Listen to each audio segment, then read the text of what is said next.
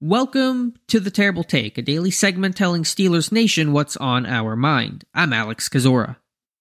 Since Houston Texans rookie quarterback CJ Stroud had an incredible game this past weekend, a five touchdown performance, including the game winning drive in the final seconds to beat Tampa Bay, there's been discussions comparing him to Kenny Pickett.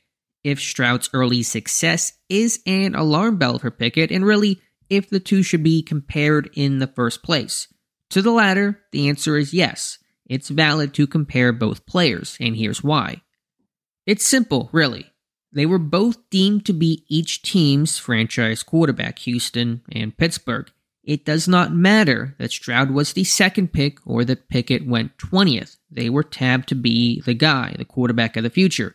To those who disagree, I ask, where would you draw the line? If Pickett went 15th, 11th inside the top 10.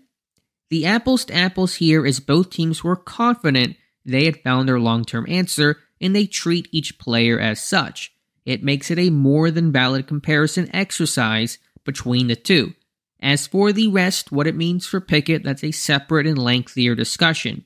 But at its base form, you can and should compare the two careers, and they will be compared the rest of the way.